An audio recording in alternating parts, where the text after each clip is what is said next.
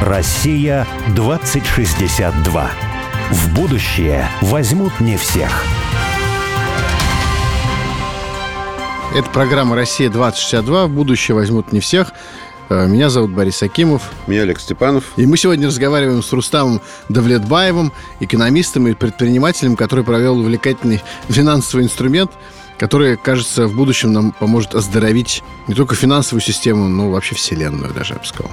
Рустам, снова здравствуйте. Здравствуйте, здравствуйте. Здравствуйте, Рустам. Рустам, а вот интересно, вы так косвенно, на самом деле, это, наверное, затронули даже тему. В экономике XIX века а, была такая проблема, что себестоимость товара, основная часть его себестоимости – это труд. Ну, понятно, что вот условно говоря, возьмем там ситуацию, что я там пошел, срубил дерево в лесу, да, и изготовил из него стол. Ну, понятно, что я воспользовался какими-то инструментами, инструмент стоит денег, у инструмента есть какая-то амортизация, да, но в основном я даже, может быть, заплатил кому-то за это право свое срубить дерево, но в основном вот в финальной стоимости вот этого товара, который я произвел стола, да, то есть добавленная вся стоимость, она возникла за счет моего труда. И у экономистов даже было такое представление, что товарный обмен на длинном горизонте способствует приведению цены к себестоимости. Ну, то есть, что вот эта спекулятивная часть, как бы продажная, да, она становится минимальна. Но потом оказалось все-таки, что сама цена товара складывается не по причине себестоимости, как у нас вот, ну, есть какое-то представление такое кухонное, да, что там вот что-то стоит, например, там, ну, там, столько-то, да, да куда, да это же вообще, ну что, это же стоит там 3 копейки, да какая у вас наценка, там, 20%, 30, 100%, 1000%, куда столько вы нацениваете? Но дело в том, что, ну, в самой вот экономике, то есть вот, ну, в нашей экономической деятельности, в которой участвуют абсолютно все люди, цена складывается вот вот никак не, вне зависимости от процесса производства и от процессов э, складывания себестоимости. Цена складывается в спекулятивном обмене. Да? Именно поэтому возникает маркетинг как такое идеологическое обоснование спекуляции, там пытаются эмоционально обосновать стоимость товара и так далее. Ну, вот я там всегда привожу там в пример там Кока-Колу или любую там другую шипучку, да, что содержимое, ну, как бы бутылки, оно стоит копейки и не меняется десятилетиями, да, никак. Вот. А стоимость бренда, стоимость акций компании, она растет по причинам того, что есть огромные там, миллиарды, сотни миллиардов тратятся на рекламу.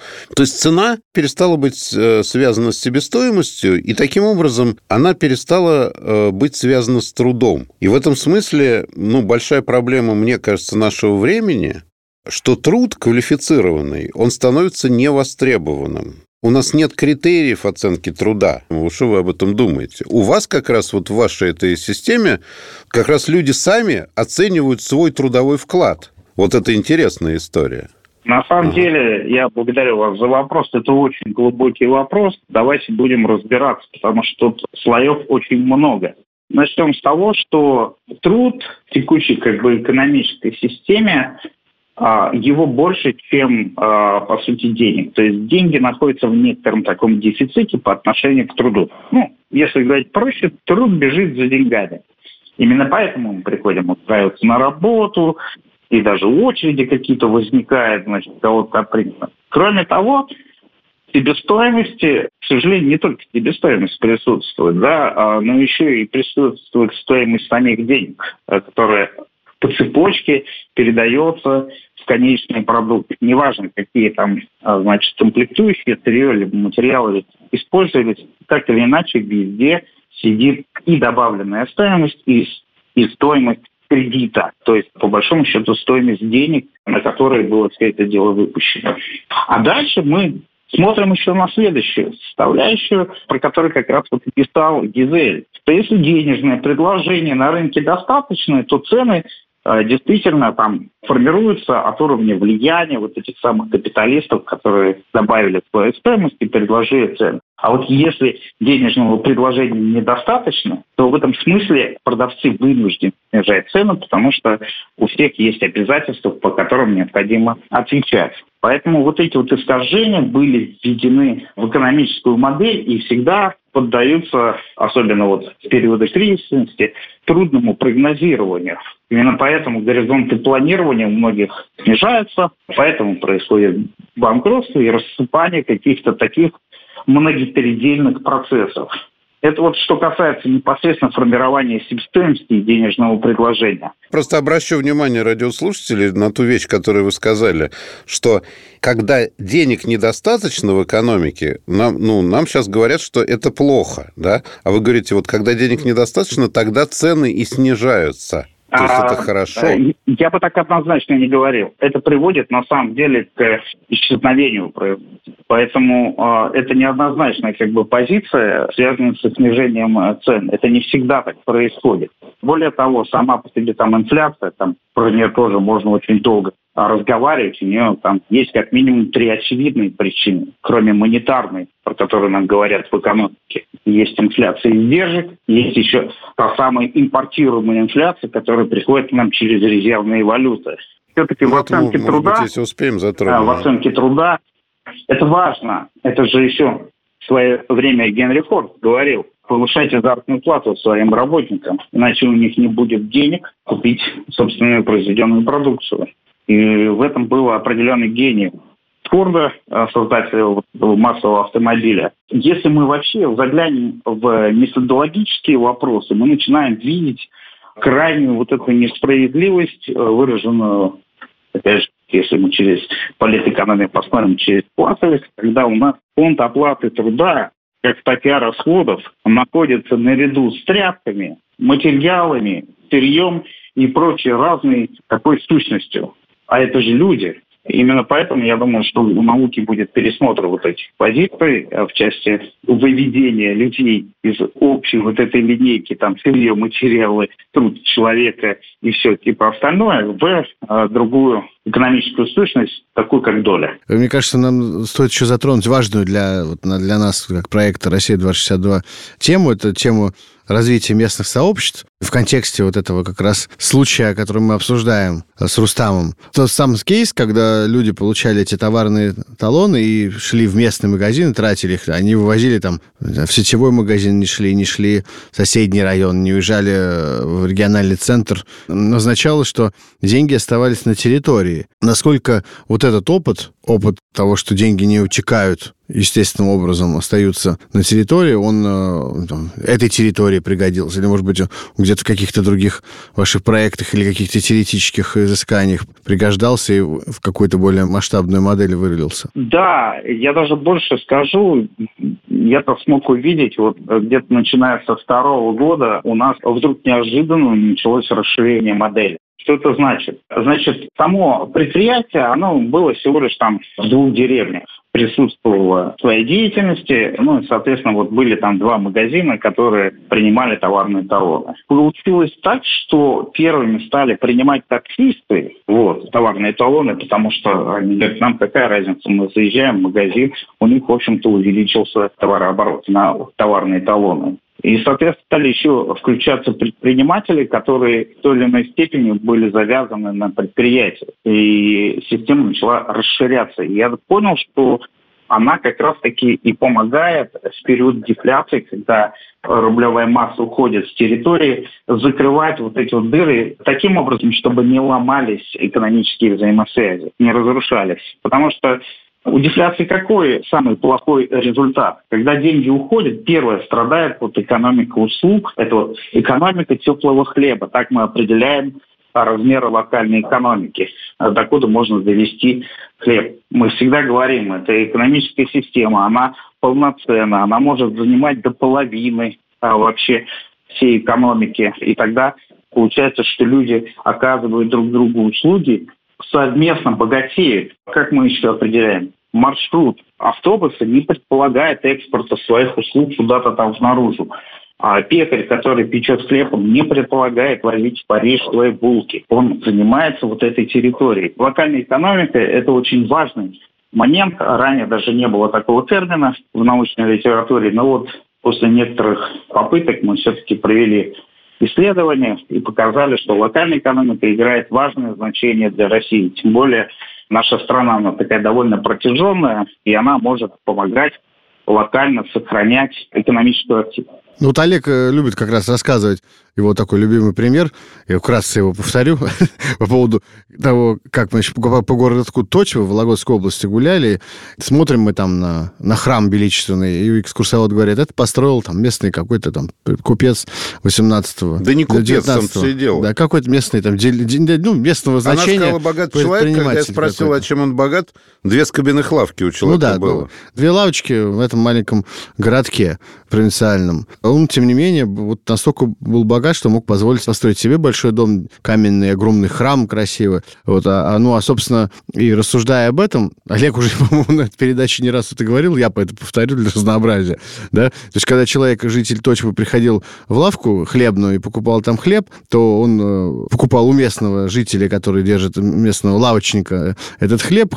Хлеб пекли э, местные хлебопеки, э, пекари. Эти пекари купили муку местного мельника, мельник взял зерно местная рожь, которая выросла где-то в этой местности. То есть все деньги остались... И поэтому пшеничного хлеба не было. Да, и, то есть и все те деньги, которые потратил местный житель Точмы на хлеб, остались здесь, вся цепочка. Когда он сейчас приходит в какой-то большой сетевой супермаркет, то деньги практически все улетают с территории. Таким образом, получается, что все экономические инструменты, или там многие из них, или почти все, большинство из них настроены так, чтобы высасывать с территории, как работать как пылесосы. А потом, соответственно, спускать эти деньги каким-то административно-командным способом откуда-то там из мировых центров, из э, э, федеральных, национальных центров, спускать их куда-то там, потому что их там не остается, Причем их высосали до этого. Это же касается не просто хлеба, это касается абсолютно... Вот татьмичанин в 19 веке приходит в магазин, и что бы он там ни купил, хлеб – это просто один из примеров. Фактически почти любой товар, который он покупал, все деньги оставались на территории. То есть локализация экономики была очень высокой, да? А сейчас глобализация экономики такая же очень высокая, и почти все, что покупает тотьмичанин в Тотьме, на 99% улетает за пределы Вологодской области, не то что за пределы Тотьмы. Но завтра же тотьмичанин должен прийти с рублем опять, да, он же не может остаться голодным. И меня заинтересовало, как этот рубль возвращается к тотьмичанину. Он ведь возвращается, да? И вот когда мы работали в разных районах Российской Федерации, мы занимались вот не теоретизированием, которым обычно сейчас экономисты занимаются, там, э, либеральные, а просто брали вот вот бюджет района, и пытались вот понять, вот как он складывается. Но вот оказалось, что рубль возвращается действительно командно-административным способом, причем это не только в нашей стране, это везде так происходит. Потому что представить себе, что каждый район Российской Федерации может оказать каких-то мифических глобальных услуг всему миру или, условно говоря, там другим районам Российской Федерации, это чушь собачья, да? Никогда не окажет, и вот эта вот мантра про туризм, э, который возродит вообще любую деревню, то же самое, да? То есть это какой-то тоненький поток, которого хватит там на э, очень ограниченное Так да, вот я, я, собственно, к чему это начал всю эту телегу mm-hmm. на, на нас двоих, чтобы задать вопрос Рустаму. Собственно, у нас есть такая гипотеза, я бы не сказал, что это некое утверждение, в котором мы сами себя убедили и, и уже хотим убедить других, но гипотеза, о которой мы думаем, о том, что один из способов вот в современном мире решить эту проблему, на локальном уровне, глобально при этом решить эту проблему, это ну, создавать какие-то местные инструменты финансовые, вот вроде ваших товарных салонов, или как бы их ни назвать, которые позволяли бы местным жителям приобретать именно местные товары и услуги, и тем самым оставлять деньги на своей территории. И ценность вот этих местных финансовых инструментов, она будет расти в зависимости от того, какое количество действительно ценностей произведено на этой территории местной, которые какой-то местной характеристикой обладают и чем-то уникальным. И, соответственно, тогда эти финансовые инструменты начинают цениться, возможно, и жителями каких-то других территорий. А местные жители понимают, что чем больше они будут и стараться, и любить свое дело, творчески как-то менять окружающий мир вокруг себя с помощью, собственно, каких-то товаров и сервисов, услуг, тем э, более ценным будет территория, тем более целеценным будут финансовые инструменты, тем больше внимания к ним, к этим инструментам будет со, других, со стороны других территорий. Вот э, как вам такая гипотеза, может ли в эту сторону развиваться? Развиваться, там, Россия или мир? Вопрос очень интересный. Вы когда рассказывали про движение детек из периферии к центру, я как бы смотрю как на систему. А у системы есть два состояния. Либо система съеживается, либо система расширяется. Статичного состояния нет. И мы, к сожалению, попали, конечно, вот в эту ситуацию, когда силы центра стремительные, собирают капиталы в центре и совершенно через костыли попадает обратно. В классической экономике сказано, что инвестиции должны идти в периферии и развивать экономику. Но роль вот этого инвестора сегодня выполняет, конечно же, государство через социальные программы, через какие-то крупные инвестпроекты, когда вот деньги передаются в периферию и развивают, расширяют систему. Если же не заниматься этим, да, то будет классическое съеживание экономической системе, ну просто потому что модель такая. Более того, всегда с каждым разом, попадая рубль через инвестицию, он обратно-то уходит с добавленной стоимостью. Надо понимать, что забирает еще из территории, то что там было. Поэтому это такой способ экономического захвата, ну или там рыночная система может существовать текущая, а монетарная система пока есть рынок. Но об этом еще Адам Смит сказал, да, как только рынки закончатся, начнется кризис. И это мы сейчас проживаем. Теперь, что касается вообще локальных валют, насколько они как бы решают эту задачу. С одной стороны, мы вот уже больше 10 лет занимаемся исследованием альтернативных э, средств расчета, мы нашли очень удивительную тенденцию. Если в период Великой депрессии с различными денежными э, локальными системами боролись, запрещали каким-то образом, значит, э, гонялись за инициаторами, то начиная уже с 2000-х годов некоторые государства в мире даже начали каким-то образом стимулировать развитие, поскольку все стали понимать, что в глобальном уровне, например, ФРС не видит проблемы отдельных регионов. Поэтому даже если они бы хотели бы помогать, они бы просто бы не смогли про это узнать. Настолько несовершенство экспоненциальной модели роста не позволяет развивать территории. Так вот, в некоторых странах, там, например, в Австралии появилась система, которую называют Local Exchange Traded System, LET системы, где даже участникам этой системы предоставлялась льгота по НДС. То есть в отличие от каких-то там значит, отношений просто рыночных, люди, которые входили в бартерные системы, им предоставляли льготы налогом на добавленную стоимость. Но анализируя вообще суть денег, да, я пришел к очень таким интересным выводам. Я сейчас попробую озвучить. Причем э, тезис дискуссионный, пока, скажем так, не вступая в большую дискуссию. А по сути, сегодня у нас денег нету. Ну, вот в том смысле, в котором их описывал Карл Маркс э, с пятью функциями денег их просто не существует. Сегодня есть только денежные средства. И всего лишь одна функция, она... А вы пишите, потому что, ну, радиослушатели, ну, не специалисты, не в да. курсе. Ну, пять назовите да, просто. это функция эквивалента для измерения стоимости ну, да, понятно. средства обращения, средства накопления, средства платежа и мировые деньги. Так вот, в законе о Центральном банке у нас сегодня отфиксирована юридически закреплена только лишь одна функция. Это средство платежа. А это значит, по другим функциям не то, чтобы их нету, а по ним ответственности никто не несет.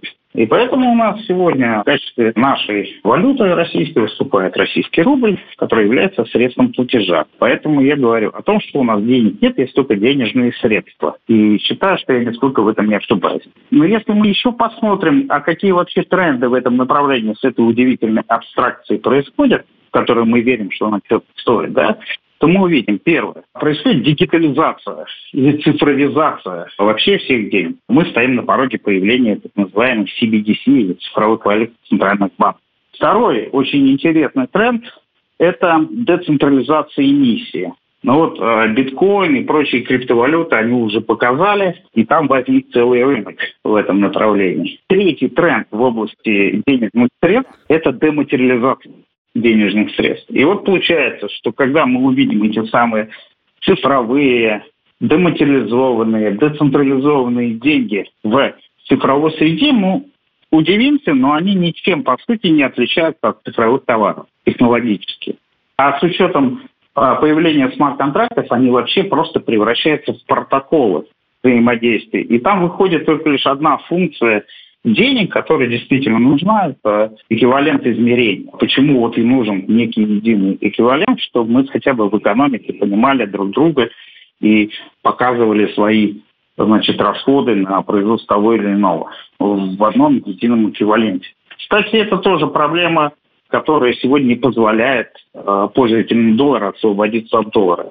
Ну, нету другого эквивалента. Я так думаю, что поскольку именно значение самих денег как абстракция, оно уже сегодня резко снизилось, и если мы говорим о способах и формах организации людей, для меня совершенно очевидным становится кооперативный тренд, возникновение коопераций, особенно на территориях, где вот эти вот все взаимоотношения уже можно осуществлять в рамках кооператива. А Мне вот кажется, если... что хороший был бы такой призыв закрыть все банки. Вообще. А... Вот. Ну, просто это тоже... я это все вспомнил в связи с кооперативами. Вы сказали про закрытие банков. Так вот, э, сегодня Центральный банк, вводя закон о цифровом рубле, по сути, начал демонтаж банковской системы. И именно вот этой самой кредитной системы. Если вы присмотритесь к свойствам... Угадал. Я, я тут ни при чем. Рубля, а, то Не виноват ты? Цифровой рубль запрещено давать под проценты, класть на депозит в банк под проценты и, соответственно, участвовать в спекуляциях. Это довольно серьезное ограничение. Поэтому это уже, в принципе, как бы стратегически даже заложено в законе о Центральном банке. Некоторые банкиры, ну, в частности, например, Греф, очень хорошо отслеживают тенденции и прекрасно понимают, что, вот, скажем так, вот эта модель завершается. Именно поэтому пропадает слово «банк», возникает первый А под подушку? Под подушку можно класть цифровой рубль? К сожалению. Вообще, он доступен? Вот я просто ничего о нем не знаю. Под подушка Центробанка. Нет, нет, людям обычным. Можно купить цифровой а, ну, рубль. Послушайте, там, Где его там хранить? целый проект э, и этапы его внедрения. Э, надо посмотреть, каким слоям населения. И ну, в конце концов, доступен. вот, может быть, не сейчас. Я вообще говорю, цифровой рубль будет доступен населению? А, я думаю, да. Думаю, да. Для этого, я думаю, и сделан. А, да. Нет, ну может это какое-то средство расчета между там, не знаю. Нет, чем, это на самом деле, я думаю, что в конечном итоге главная цель это полный контроль за финансовыми всеми операциями частных, ну, в том числе физических лиц, потому что каждый рубль, он имеет какой-то идентификатор. Он ну, может, ты можешь есть. следить от начала его появления, вот, всю, всю историю, куда он попадал, от кого кому и там, где в результате оказался. То есть, Борь, и говоря о будущем, о привлекательном будущем 2062 года, мы можем что сказать? Во-первых, это нет банков, да, и люди цифровые рубли вкладывают, знаете, куда? Вот у нас была передача недавно вышла как раз в оленей. Вот не в квартиры в Подмосковье, в капсульные квартиры на 54 этаже, да, а именно в оленей. Оказывается, что очень богатые люди – это кочевники вот, во всех странах. И в, в том числе северные да, немцы да. там и так далее, северные да, кочевники умные России. люди сейчас начинают э, стада заводить оленей. Вот для чего нужны цифровые рубли на самом деле, да? Рустам, спасибо большое. На самом деле, очень интересный у вас кейс. Вот не все удалось э, обговорить к сожалению. Договориться но... с вами о будущем да, не удалось. Да, да. Ну, еще встретимся. По всем вопросам. Да, но я думаю, что мы еще вне передачи будет я интересно. Я с большим удовольствием поделюсь нашей картиной мира. Как мы видим, это будущее, поскольку мы им занимаемся профессионально, исходя из очень простого кейса. Если мы не будем заботиться о будущем, то кто-то позаботиться о будущем нашем. Спасибо большое вам, удачи. Спасибо, Благодарю. всего доброго. До свидания. Россия 2062.